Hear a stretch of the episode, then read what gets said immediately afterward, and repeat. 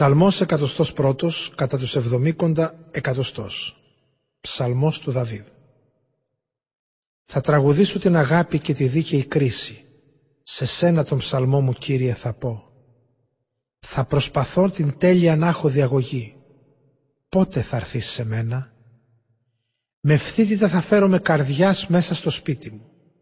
Για καμιά πράξη ποταπή δεν θα ενδιαφερθώ.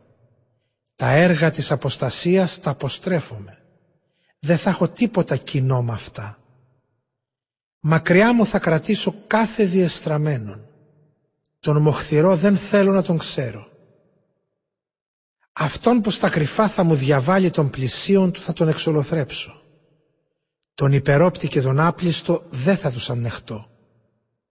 Θα βλέπω ποιοι είναι μες στη χώρα οι πιστοί για να μένουν μαζί μου. Όποιος με φθήτητα πορεύεται, αυτός και θα με υπηρετεί. Ο απατεώνας δεν θα μείνει μες στο σπίτι μου. Ο ψευδολόγος μπρος μου δεν θα σταθεί.